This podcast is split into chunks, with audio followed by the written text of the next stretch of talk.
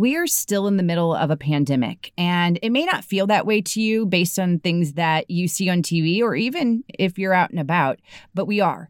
And we still need to take those safety measures to make sure that we're not making it worse. Cindy Lefton is a nurse, and she joins me this week to talk about what she has seen from day one when COVID hit up until now. And she also talks about the other incredible nurses that have just been giving their heart and soul to help combat this awful disease and what we can do to help re energize them. What happens when you put a career focused woman with two kids trying to balance home and work life in a room with a microphone? Lots of laughter, tears, and great advice. I'm Jill Devine, and welcome to Two Kids and a Career.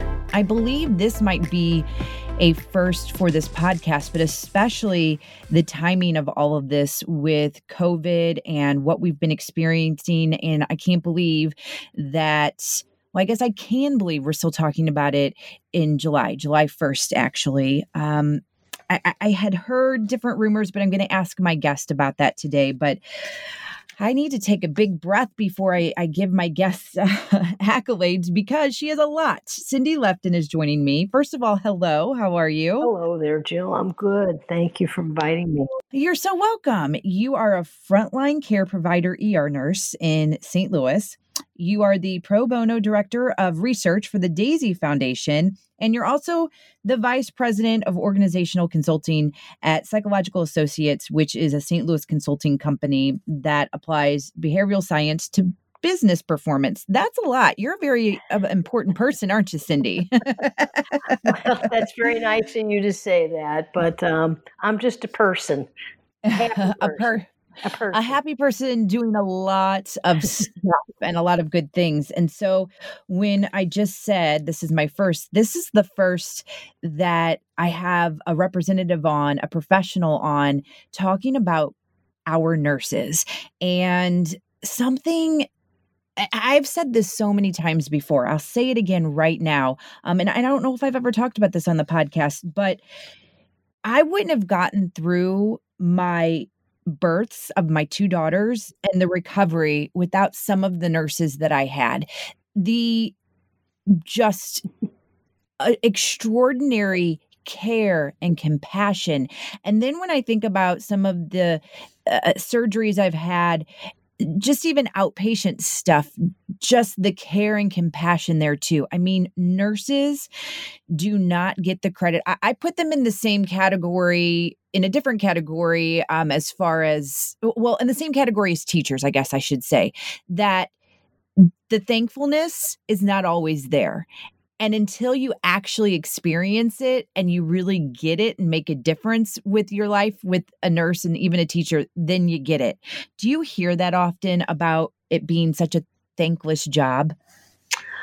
Well, um, not. It's a, it's it's an interesting question that you ask because uh, the nurse will say, "I'm just doing my job because mm-hmm. that's what we do," but many people like yourself and your experiences, and thank you very much for, for that accolade about your labor and delivery nurses. And but people will say those things to us, and that's really sort of the whole, you know, genesis of the Daisy Foundation. That it started when a family had a very significant loss, and it was very tragic. And as the family was deciding how do they navigate the new the world without um, their loved one, Patrick, who was 33 at the time that he passed away very unexpectedly, and uh, over a, a, very quick eight week time period. And a six week old baby at home at the time, so mm. it, it was just yeah, it was just all things that were could be bad in someone's life. That's what happened to this family, and as they were trying to figure out well how do they go through life now without a son a husband a father they came up with a way to say thank you for to nurses for the extraordinary work that they do. And so this one family out in who live out in a little town called Glen Ellen, California, just north of Sonoma, they are really nurses' best cheerleaders. And the Daisy award is in over 4,000 hospitals across the globe. And it's a way for patients and their families to say thank you to nurses because we're not very good at doing it ourselves. Mm. Oh, well, I think a lot of people are probably wanting to give lots of Daisy Awards considering what's going on right now. I, eh, we have seen so many doctors and nurses mm-hmm. post things on social media with their bruised faces mm-hmm. from the mask. We've seen them post about the tragedy that they've had to witness with isolation and calling individuals' families to let them know that their loved one has passed or they don't have much time. And it's just devastating. And so, how has this been on you, on your coworkers? Talk to me about what you're experiencing. I mean, I can't even imagine. Well, I think um, you know I, I've um, been involved with emergency nursing on a national level, so I look at a lot of the websites and Facebook pages. There's a couple that are specific to nurses, and certainly the Emergency Nurses Association has done a really great job, as is the American Association of Critical Care Nurses and the American Organization of Nurse Leaders. And they have just been gangbusters, you know, trying to stay on top of it and provide us with resources to make it through. And I, you know, there's others, but those are three that stick out in my mind because this happened so fast and th- that they were putting resources up, I mean, as fast as they possibly could so that we could share information with one another to know what was going on. But it's it's been hard because some of these patients have, have been so sick and they don't look like the usual sick patients that, that we take care of. And you've heard a lot in the news about these 30 and 40 year olds having strokes and and all of a sudden people who aren't diabetic developing diabetes and and people who have no lung problems all of a sudden can't breathe. And that's that's you know been a lot because you know remember the age of a lot of these nurses is about the same age as some of these patients. And mm-hmm. so that's that adds a whole nother dynamic in there too. And um, we we miss the families. So but i've seen amazing things that have happened with uh, on the websites and, and certainly a lot of the stories coming in through the daisy foundation of nurses doing extraordinary things like pulling out their own cell phone because the patient couldn't remember the phone number of their parents because they've been in a coma for 10 days. My gosh give me a couple more. Give me some more positive accolades. I, I think one of the, the things that i saw to me and I might even burst into tears as I start to say this, was because uh, it was so moving to me, was you know the, the family could not go in the room, and so there is a nurse holding the patient who is passing away, and this was actually on one of the nurse websites. So the nurse is holding the patient's hand another nurse is holding the first nurse's hand and they're like a chain out to the door and holding a family member's hand. Oh. So that way, you know, that it could be. and it's you know it, it's it's things like that that just um, you know make we we have risen to the occasion. I mean, we're I think that what's so weird about this is that we're a little bit behind the rest of the world because nurses and doctors and our and our wonderful environmental services staff and our our folks in dietary and all of them. I mean they deserve as much credit as we do because they've shown up and too. And everybody you know we've been going to work so we haven't and then we go home and we you know social isolate and stuff like that but we've been going to work and not going to work is really weird because then all that stuff starts to creep back in your mind so mm. I, I think that as this you know moves forward and things start to creep back into people's minds because a lot of you know, nursing is predominantly women, although we do have wonderful male nurses.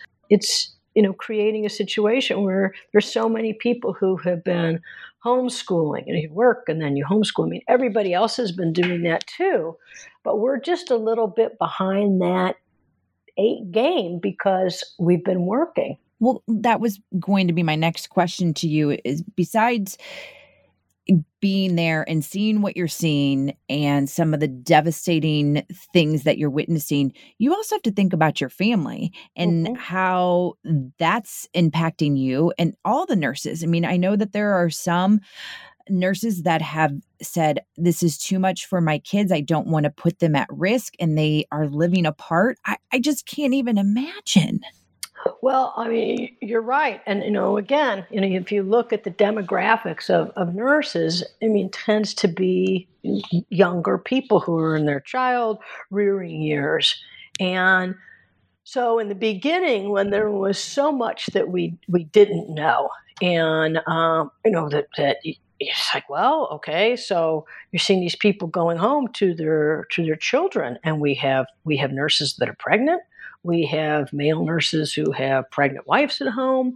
So th- that's all over the country. So it was tough. It, it, it, it, was tough to because nobody wanted to infect their family. I have an 89 year old father, and it was really difficult to you know put my arms around not being able to to see him and and, and just that is- isolation. Let's talk about I am going to ask you your opinion on COVID and where we are now and even in the next six months. But before we dive into that, I want to talk about the nurses. And you recently spoke about extraordinary nurses and mm-hmm. the need for meaningful recognition and just things that are going on right now. We need hope, we need positivity.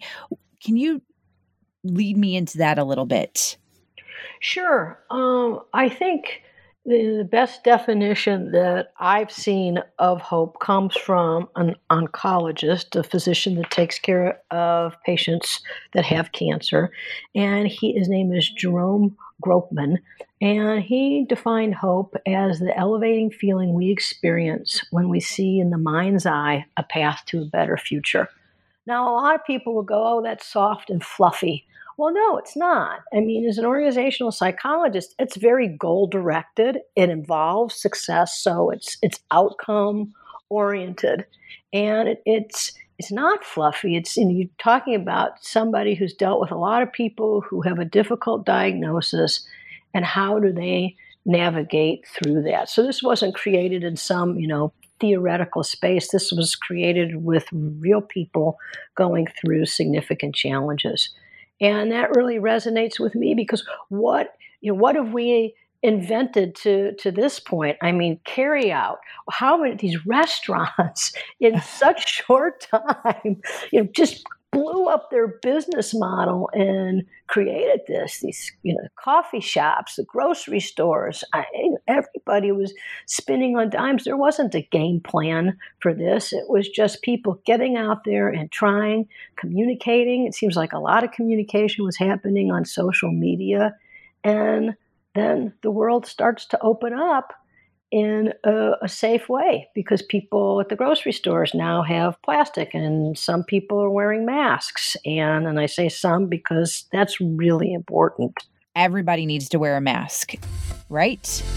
Online shopping definitely increased when the pandemic hit. And you probably didn't realize that you can shop for real estate online. Yep, if you go to blondinrealestate.com, you can search listings, you can book a private showing, you can schedule a consultation with a Blondin real estate advisor. The video tours of the homes, I mean, I can just sit on the computer and just dream all day long looking at these video tours. They're amazing.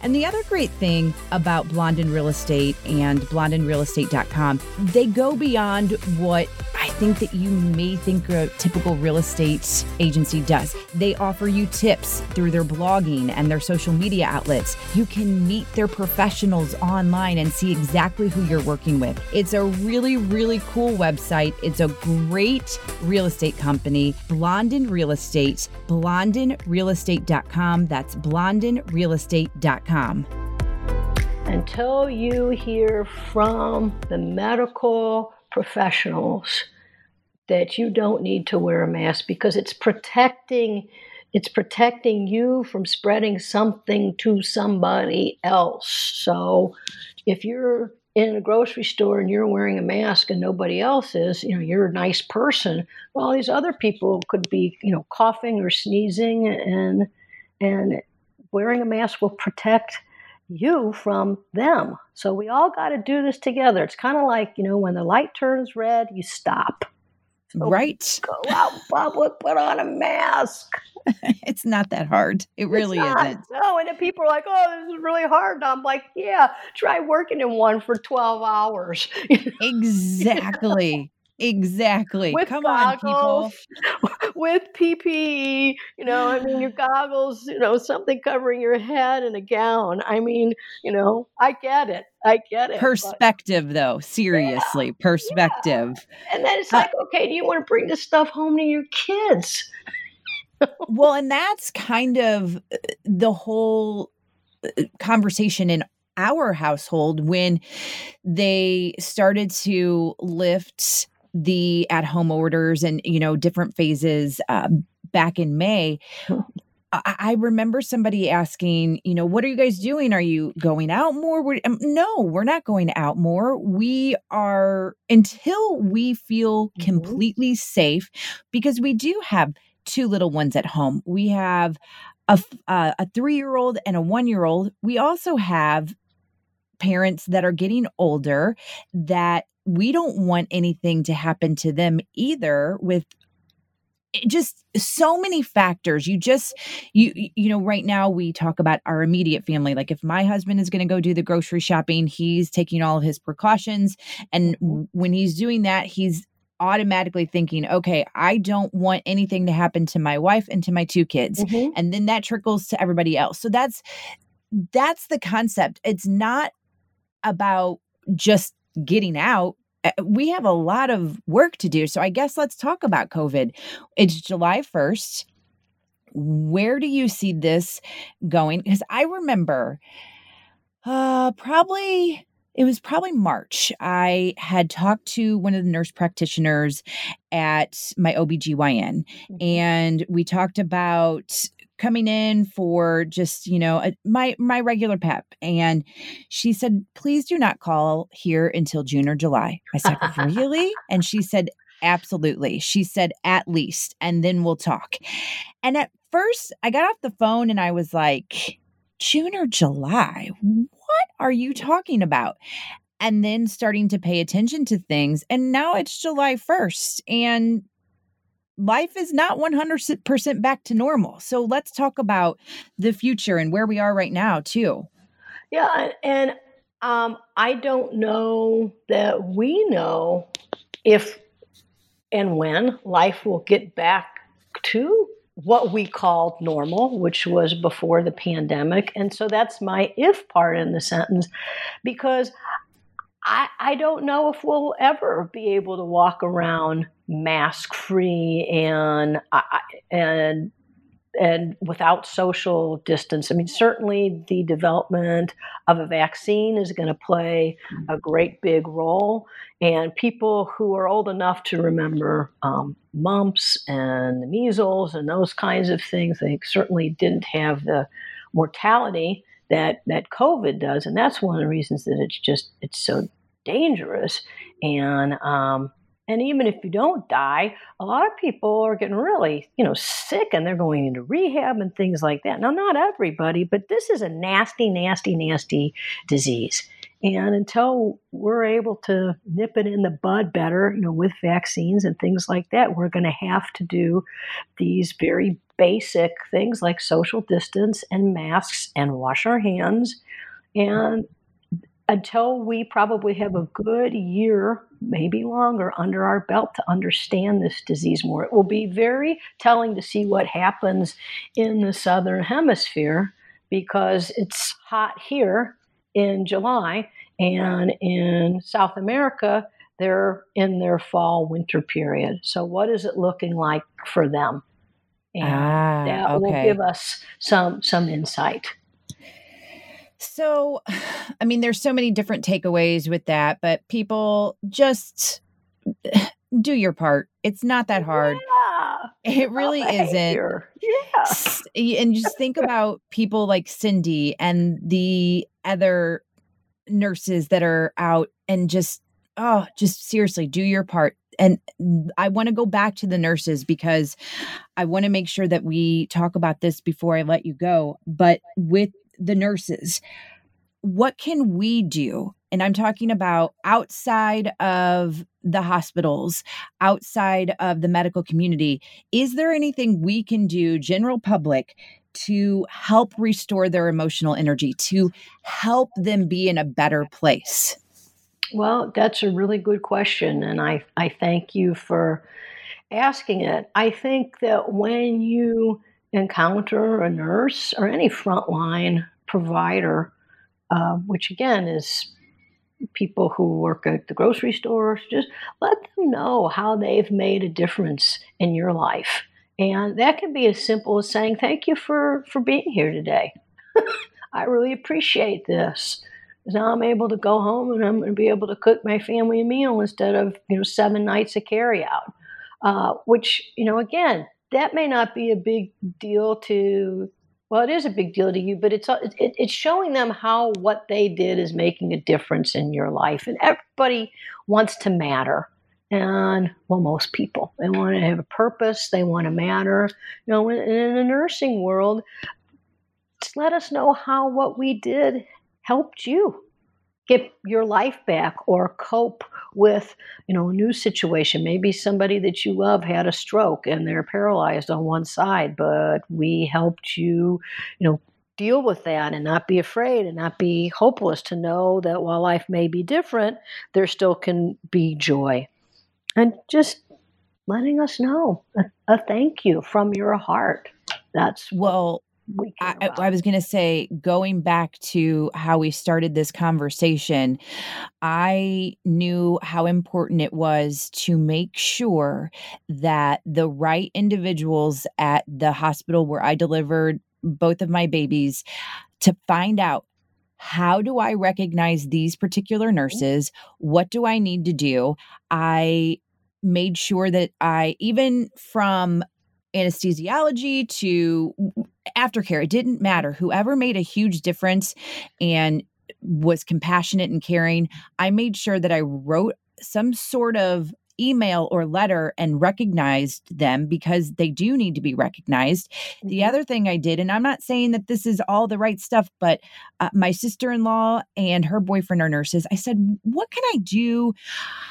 For our first daughter, I sent flowers to the labor and delivery floor, but to me that doesn't seem like enough do you think i it's okay if i send i mean now we're not sending food but i i sent a, a st louis bat basket of all these great st louis things and she's like that's perfect she said yep. any recognition they appreciate it they've been through so much even with i'm just using labor and delivery there have been losses and they've seen yes. some awful things. So yes. anything to uplift them and help them, you need to do that. So it may be difficult and if you are struggling right now and there's something that you know it's hard for you to think about the nursing staff right now in the future just consider it and and write a letter i mean it's just like any kind of you know feedback that you give this is a big deal nurses need the recognition and they need that to uplift their own